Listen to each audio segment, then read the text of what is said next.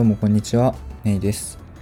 本日日付は7月11日日曜日、時刻は15時33分からお送りしております。本当にね、暑いですね、めちゃくちゃ。今、僕がね、住んでる愛知県名古屋市は、もう結構青空が広がってて、久々に晴れたなっていう感じなんですけど、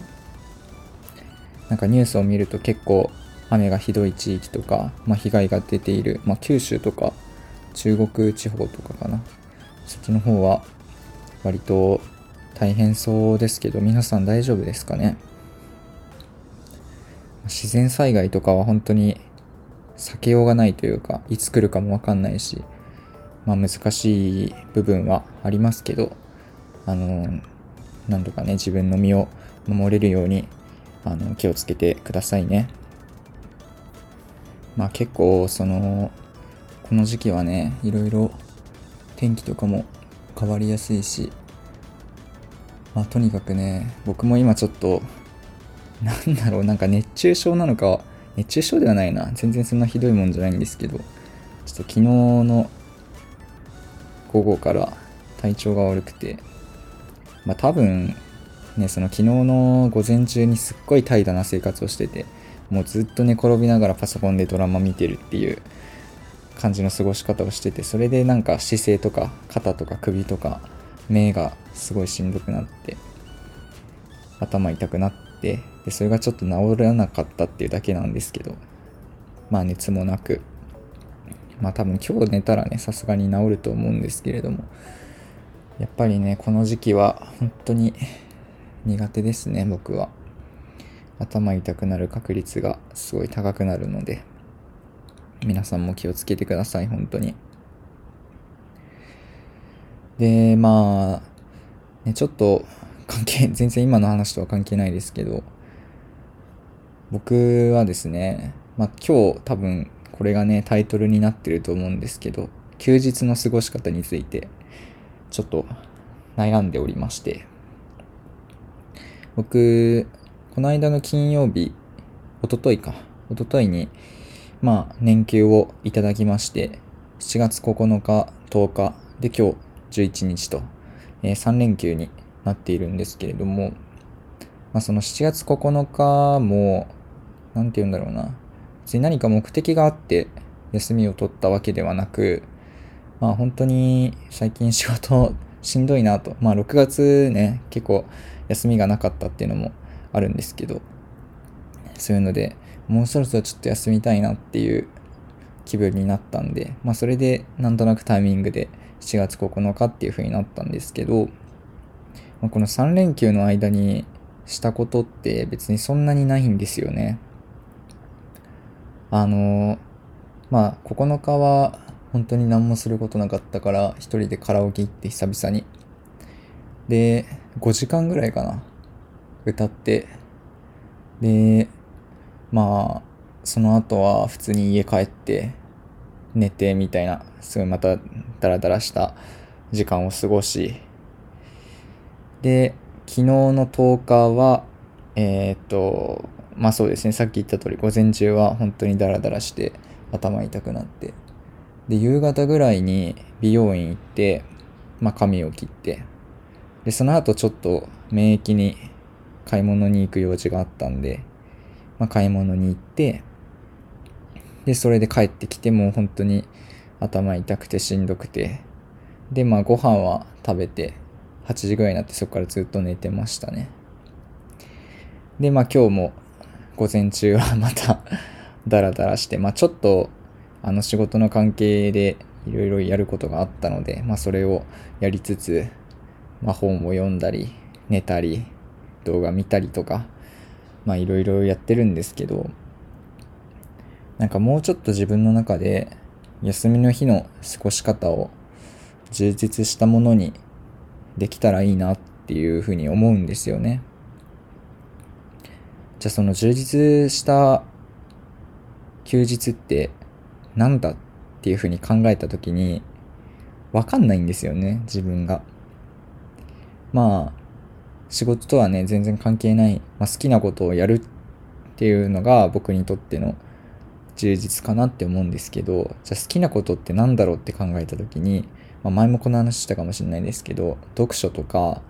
サッカー見るとか、そういう受け身なことばっかりになってしまって、あんまり充実してる感がないんですよね。それこそちょっとね、意識を高くして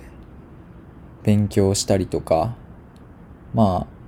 外に体を動かしに出かけたりとか、そういうのがいいかなって思うんですけど、そこまでの気持ちがなくて、いつもダラダラ過ごしてしまうんですけどね。でも来週はね、ちょっと遊ぶ約束がありまして、それが今すごい楽しみなんですけど、でその次の週も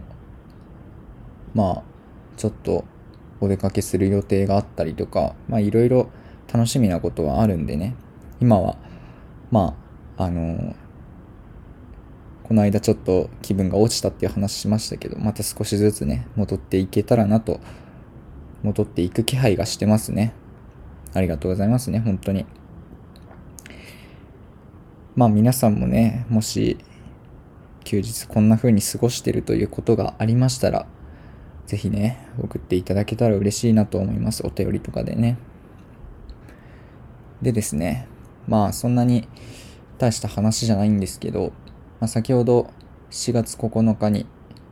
年休を取ったっていう風に言ったんですけど、その前の日の4月8日にとうとう23歳になりました。おめでとう自分ということでですね、おそらくですけど、このラジオを聞いてる方の中にも誕生日おめでとうというふうに言ってくれた方がいたと思うので、本当にありがとうございます。無事23歳になることができました。毎回ね、この1年に1回来る誕生日っていう日は本当に苦手で、すごい期待しちゃったりとか意識しちゃったりとかするので、今年もね、その前日の4月7日とかは結構ドキドキしてたんですけど、でも本当にね、思った以上にそういう風に祝ってくれる方が多かったというか、多くはないけど、祝ってほしい人に祝ってもらえたっていうのが一番嬉しかったですかね。多分僕の立場からすると、どんどん年を取るにつれて祝われる数っていうのは少なくなっていくと思うんですけど、あんまりね、そういうのに執着せず、これからもね、年を重ねていければいいかなと思いますね。23歳の抱負とかもちょっと考えたんですけど、ものすごくざっくり言うと、幸せになりたいなと思いますね。23歳の抱負は幸せになることでいきます。僕自身幸せっていうものがどういうものかあんまり分かってないので、そんな状態で幸せになれるのかっていう疑問もあるんですけど、でも変な使命感というか、幸せになりたいというより幸せになんなきゃいけないというか、なってやりたいみたいな感じのなんだろうな、そういうのが自分の中にあって、悔しさとかそういうやってやるぞ感がね、23歳になるちょっと前に芽生えたので、23歳こそはね、今までももちろん幸せでしたけど、そういうね、充実感というか、そういうものを得られる年になったらいいなと思いますね。そのね、4月9日に、一人でカラオケ行ったっていう話をしたんですけど、そこでもちょっとまた面白いことがあって、7月10日にだから昨日ですね、昨日の夕方に美容院行って、その美容院は今回で2回目だったんですけど、前回と同じ人が担当してくれて、でその人になんかまあたわいのない話をしてたんですけど、その人がそういえば昨日雨ひどかったですよねって言ってきて、まあだから昨日だからまあ金曜日ですね、4月9日についてまあ雨がすごいひどかったですよねって言ってきて、あでもそういえば僕一人でカラオケ行ってたんであんま分かんないんですよねっていう話をして、そしたら一人でカラオケとか行くんですねみたいな反応されて、めっちゃ意外みたいな、まあ、結構年が近い女の人なんでまあ割とそんな感じで話してくるんですけど、あそうですかって言って、でも僕結構一人好きですよって言ったら、あ一人好きなのはわかるけどカラオケとか行くんだねって言われて、いやそっちかーいって思って、あ一人好きなのバレてんだとか、あそんな歌わないイメージあんのかとか、まあすごいなんかネクラでおとなしい感じに見られてんだなっていうことを実感しましたね。いや個人的にはめちゃくちゃ面白かったんですけど、でもなんだろう、別にそれに対してなんか嫌だなとかやめてほしいなって思うわけでもないんですよね。まあ自分でもそういうイメージがその人から持たれるっていうのはすごいわかるし、まあなんならねそういうイメージを別に払拭させるような行動もしてないしする気もないし全然いいんですけど、まあそんなイメージを未だに持たれてるんだっていうことでちょっとびっくりしましたね。まあそんなことがあったわけなんですけど、まあだからそういうイメージも持たれつつ、でもなんかこの人はすごい幸せそうに生きてるなとか楽しそうに生きてるなっていう風に人にね思われるような23歳を送っていけたらなと思いますね。ツイッターにも載せたんですけど、本当に最近小学校、中学校、高校、大学とね仲良くしてくれた友達にめちゃくちゃ会いたいなっていう、久しぶりにねめちゃくちゃ会いたいなっていう風に思う一方で、まあそういう当時にあんまり喋れなかった人とか全然関わりを持たなかった人とか、もしくはもうその当時の僕の周りに存在しなかった人とも本当に新しく仲良くしたいなという欲がすごい強くてですね、まあ、これをね聞いてる人はおそらく結構僕と喋ったことがあるっていう人が多いと思うんですけど、今までね全然つながりがなかった人ともなんかちょっとねお話ししたいなとか会ってみたいなとかそういうふうに思うのでね、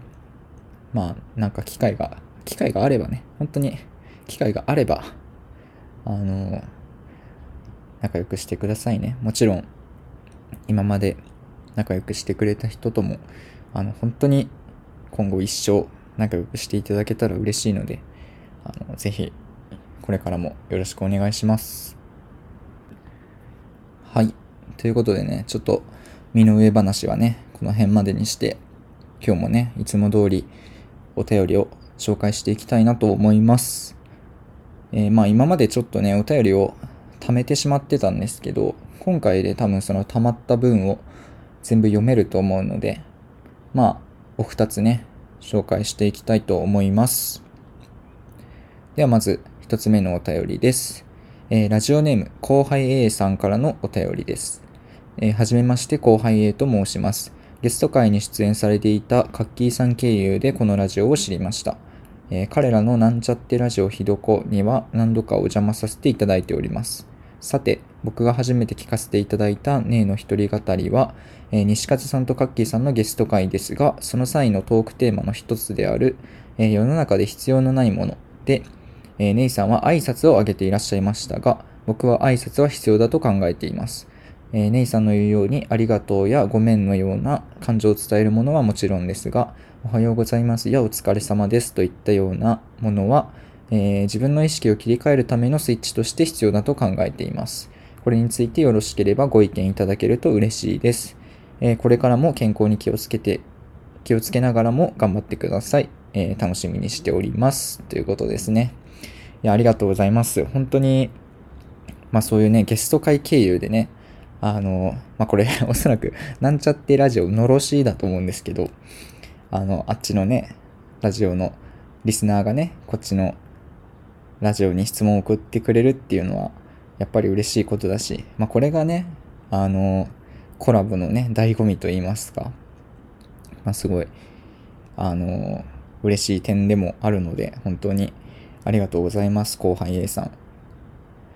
ん。こっちのね、ラジオのリスナーの方もよかったら、あっちにお便りをね、送っていただけたらなと思います。別に無理して送るもんでもないと思うんですけど。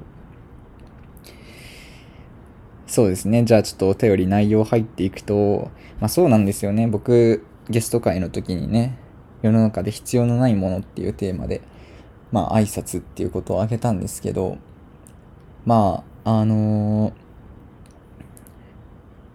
お便りを、紹介したのは今回が初めてですけど、僕は紹介する前に自分でチェックしてるので、そのチェックした段階で、いろいろ考え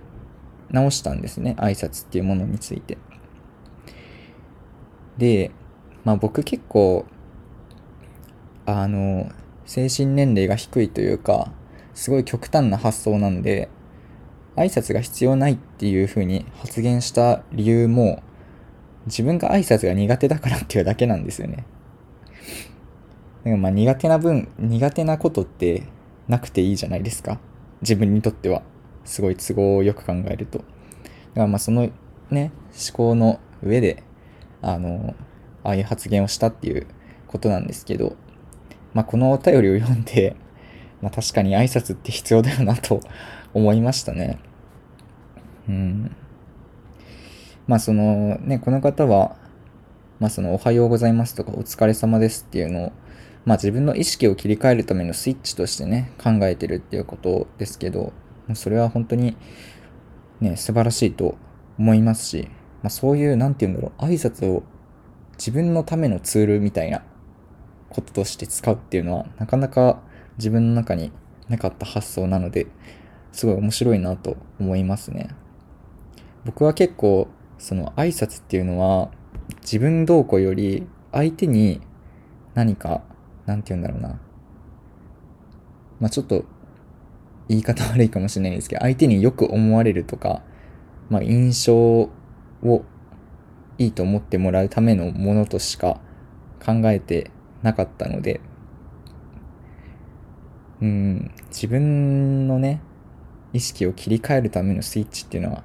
素晴らしいと思いますね。で、さっきね、考え直してみたっていうふうに言ったんですけど、考え直して分かったことは、多分僕は、挨拶が苦手というよりは、上の人と話すのが苦手なんですよね。上の人って、立場が上の人、上司とか、そういう人と話すのがあんまり得意じゃないし好きでもないんですけど、そういう方に向けての挨拶っていうのが苦手だなって思ったんですね。普通に例えば、同期とか同じ年齢の人には、おはようとかお疲れとか全然言えますし、言いたいですしだから、その挨拶が苦手というよりは上の人が苦手なんだなっていうふうに思ったんですよ。で、そっからまたさらに考えてみたときに、多分上の人が苦手というよりは敬語が苦手なんだなって思って、上の人も別にあんまりいないですけど、多分仲良くできる人なら仲良くできると思うんですよね。普通に喋ったりとか、例えば趣味の話をしたりとか。そういうことはできると思うんですけど、そういう時に、敬語を使わなくちゃいけないストレスっていうのをすごい感じるんですよ。で、さっき言った通り、自分が苦手だからといって、この世からなくなればいいっていう思考はちょっと極端なので、もう言わないですけど、でも、今までね、本当に、あんまり敬語を使ってこなかったわけじゃないと思うんですけど、そんなに、ちゃんとした敬語を使ってなかったんで、ただ言葉を知らないっていうのはあると思うんですけど、だからそうなんですよね。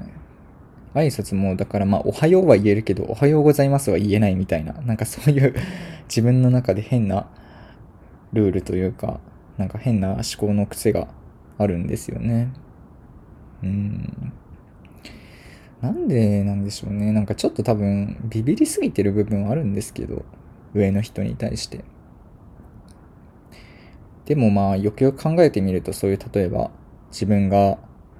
ね、会社とかに出勤した時に、最初誰も何も言わずに仕事がさーって始まったら、確かにちょっと怖いなって思いますもんね。そういう時こそおはようございますとか、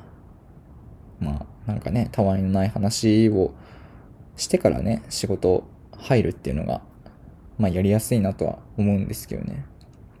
でも僕は言うのが苦手なんで、僕が言わずとも周りの人が言ってくれればいいなと思うんですけどね。僕に対してじゃなくて、周りの人が僕に対してじゃなくて、そういうおはようとかそういう雰囲気をね出してくれれば、僕はそこにいやすいなとは思うんですけどね。でもやっぱりこういうね、お便りをきっかけに自分の苦手なものとか極端な考え方を見直すことができるっていうのはやっぱ面白いですね。そういう意味でもお便りはね、やっぱり見ててすごい面白いですし、送っていただけるのすごい嬉しいので、こういうね、他のラジオのリスナーとかね、どんぐらい聞いてるかわかんないんですけど、ぜひね、また送っていただけたら嬉しいなと思います。はい、ありがとうございました。はい、では、続いてのお便りを読んでいきます。ラジオネーム翡翠さんからのお便りです。会ってみたい有名人はということですね。いや、もう今まで以上最強にシンプルですね。この会ってみたい有名人はっていうこの一文。いや、もう本当にこういうのをすごい求めてるんで、もちろんね、いろいろ長文をね送ってくれるのもめちゃくちゃ嬉しいんですけど、こういうドシンプルなね、ド直球なね質問もすごい嬉しいですね、やっぱり。でしかもね、ちょっとね、この方ラジオネーム翡翠さんっていうことなんですけど、なんとなく誰かわかるんですよね。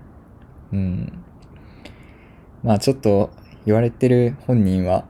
恥ずかしいのかもしれないですけど、おそらく僕が高校生の時にすごい、高3の時にね、すごい仲良くしてくれた方だと思うので、違ったらこっちも恥ずかしいんですけど、またね、遊びに行きましょうね。ラジオ越しにこんなこと言うっていう、しかも相手もそうだとしても聞いてるか分かんないしね、このラジオ分かんないですけど、すごい会いたいなと思ってます、久しぶりにね。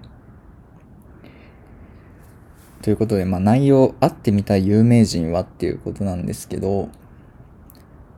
会ってみたい有名人、どうなんですかね。なんかたくさんいるってわけでもないんですけど、でもこれを考えた時にやっぱパッて出てくる人っていうのは2人いるんですよ。2人っていうか2つって言った方がいいかな。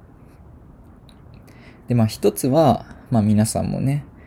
ご存知の方もいるかもしれないんですけど、僕が敬愛してやまないアーティスト、バンプオブチキンですね。バンプはね、別に正直会ったことはあるんですけど、ライブでライブも多分5回ぐらい行ってるんで、まああったとは言えるんですけど、もっとちゃんと話したいですね。まあ叶わない願いなんでしょうけど、うん、本当にね、本当にめちゃくちゃ救われたし、今もほぼ毎日のように聴いてますし、僕中学1年の頃にバンプして聴き始めたんですけど、そっからもう今までずっと聴いてるアーティストが本当にバンプオブチキンぐらいなので、うん、やっぱりすごい大切な存在なんですよね、僕の中では。で、まあ会った時にね、そんなうまく喋れるかとかね、喋れるわけないんですけど、でもなんかインタビューしてみたいですよね、すごい。なんか、あの曲はどうやって作られたんですかとか、そういう話ももちろんですけど、もっと全然、なんて言うんだろうな、素朴なというか、普段どんな生活してるんですかとか、うん、そういう話もしてみたいですね。あとはなんか、そうだな、どういう感性をしてるのかっていうのをめちゃくちゃ知りたいですね。なんかどういう感性をしてるのかっていうか、なんでそんな感性があるのかっていうことなんですけど、でしかもそれを言葉にするのがめちゃくちゃうまいし、本当にバンプの歌詞の特徴って誰しもが経験したことのある、思ったことのある感情なんだけど、これなんて言うんだろうみたいな、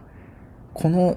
れを言葉にするとどうなるんだろうって、言葉にできないような感情を本当に上手に言葉にしてくれるんですよね。だからその言葉ってどうやって生み出したのっていうことを聞きたいですね、会った時に。いつかね、このラジオでも実はバンプオブチキンについてね、語り尽くすっていう回を作りたいんですけど、まあその時にね、なんかその企画の一環としてバンプの好きな歌詞トップ10とかやりたいですけどね、自分の中で。うん、まあ僕の周りに実はバンプ好きな人ってそんなにいなくて、まあたまに聞くとかいう人はいるんですけど、もうほんとバンプ大好きっていう人が本当に一人ぐらい、まあうん、一人二人ぐらいしかいないので、まあぜひね、興味持った方がいたらですね、もう僕に聞いていただければ、もういくらでもバンプのことは教えるんで、ぜひね、聞いて音楽を自分の好きな音楽をぜひ聴いてくださいっていうのってちょっとすごい傲慢だと思うんですよっていうのも最近気づいて、なので聴いてくださいとは言わないんですけど、まあ、よかったらっていうので止めておきます。はい。あとはそうですね、皆さんの好きなアーティストとかもね、ぜひ教えていただきたいなと思いますね、お便りとかでね。で、ちょっと話変わりましたけど、会ってみたい有名人2つ目はですね、これはね、あんまり行ってこなかった方たちで、でしかも言うとね、すごい意外っていう風に思われることが多いんですけど、この方々もね、本当にバンプと同じぐらい救われた人たちで、まあもう言っちゃった方がいいかな先にこんなエピソード話すよりも先に名前を言いますと、ダウンタウンなんですよね。まあ本当にね、誰もが知るお笑い芸人ですけど、もうね、本当にめちゃくちゃ救われてるんですよ、ダウンタウンには。なんて言うんだろうな、もう本当典型的なよくあるエピソードにはなっちゃうんですけど、まあ子供の頃、中学生高校生ぐらいの頃に、まあなんか学校で嫌なことがあって、例えば友達と喧嘩したりとか、なんかそういう悲しいようなことがあった時にすごい落ち込んで家に帰って、もう何もしたくないわ、もう学校なんか行きたくないわとか、すごい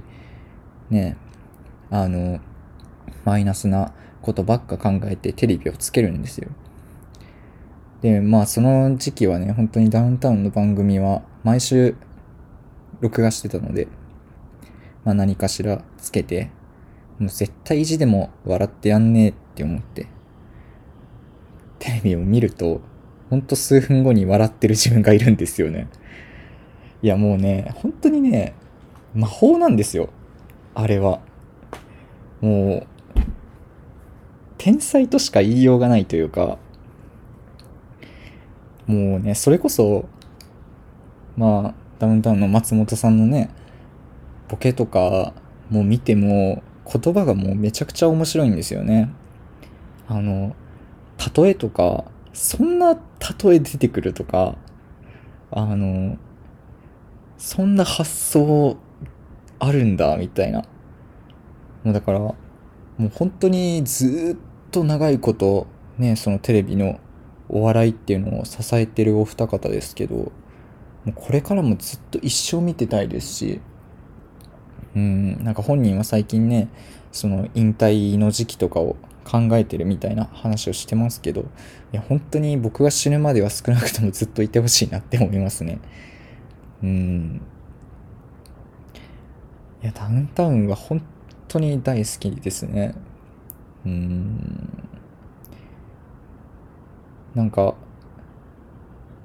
最近のお笑いとかは正直あんま分かんなくて、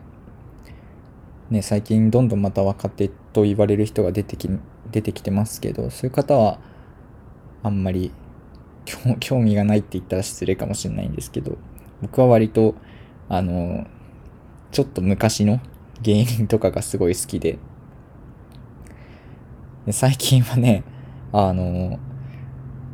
仕事終わった時に疲れたってなって、なんか癒しを求める時にすぐアンジャッシュのね小島さんの YouTube を見ちゃうんですよねあれは本当に癒しの極みですよ。皆さんも見た方がいいですよ。また言っちゃった。そういう自分の好きなものを勧める強制みたいな、見た方がいいですよとは言わないですけど、おすすめですね本当に。あれはもうめちゃくちゃ癒される。僕お笑い本当大好きなんでね、特にダウンタウンは本当に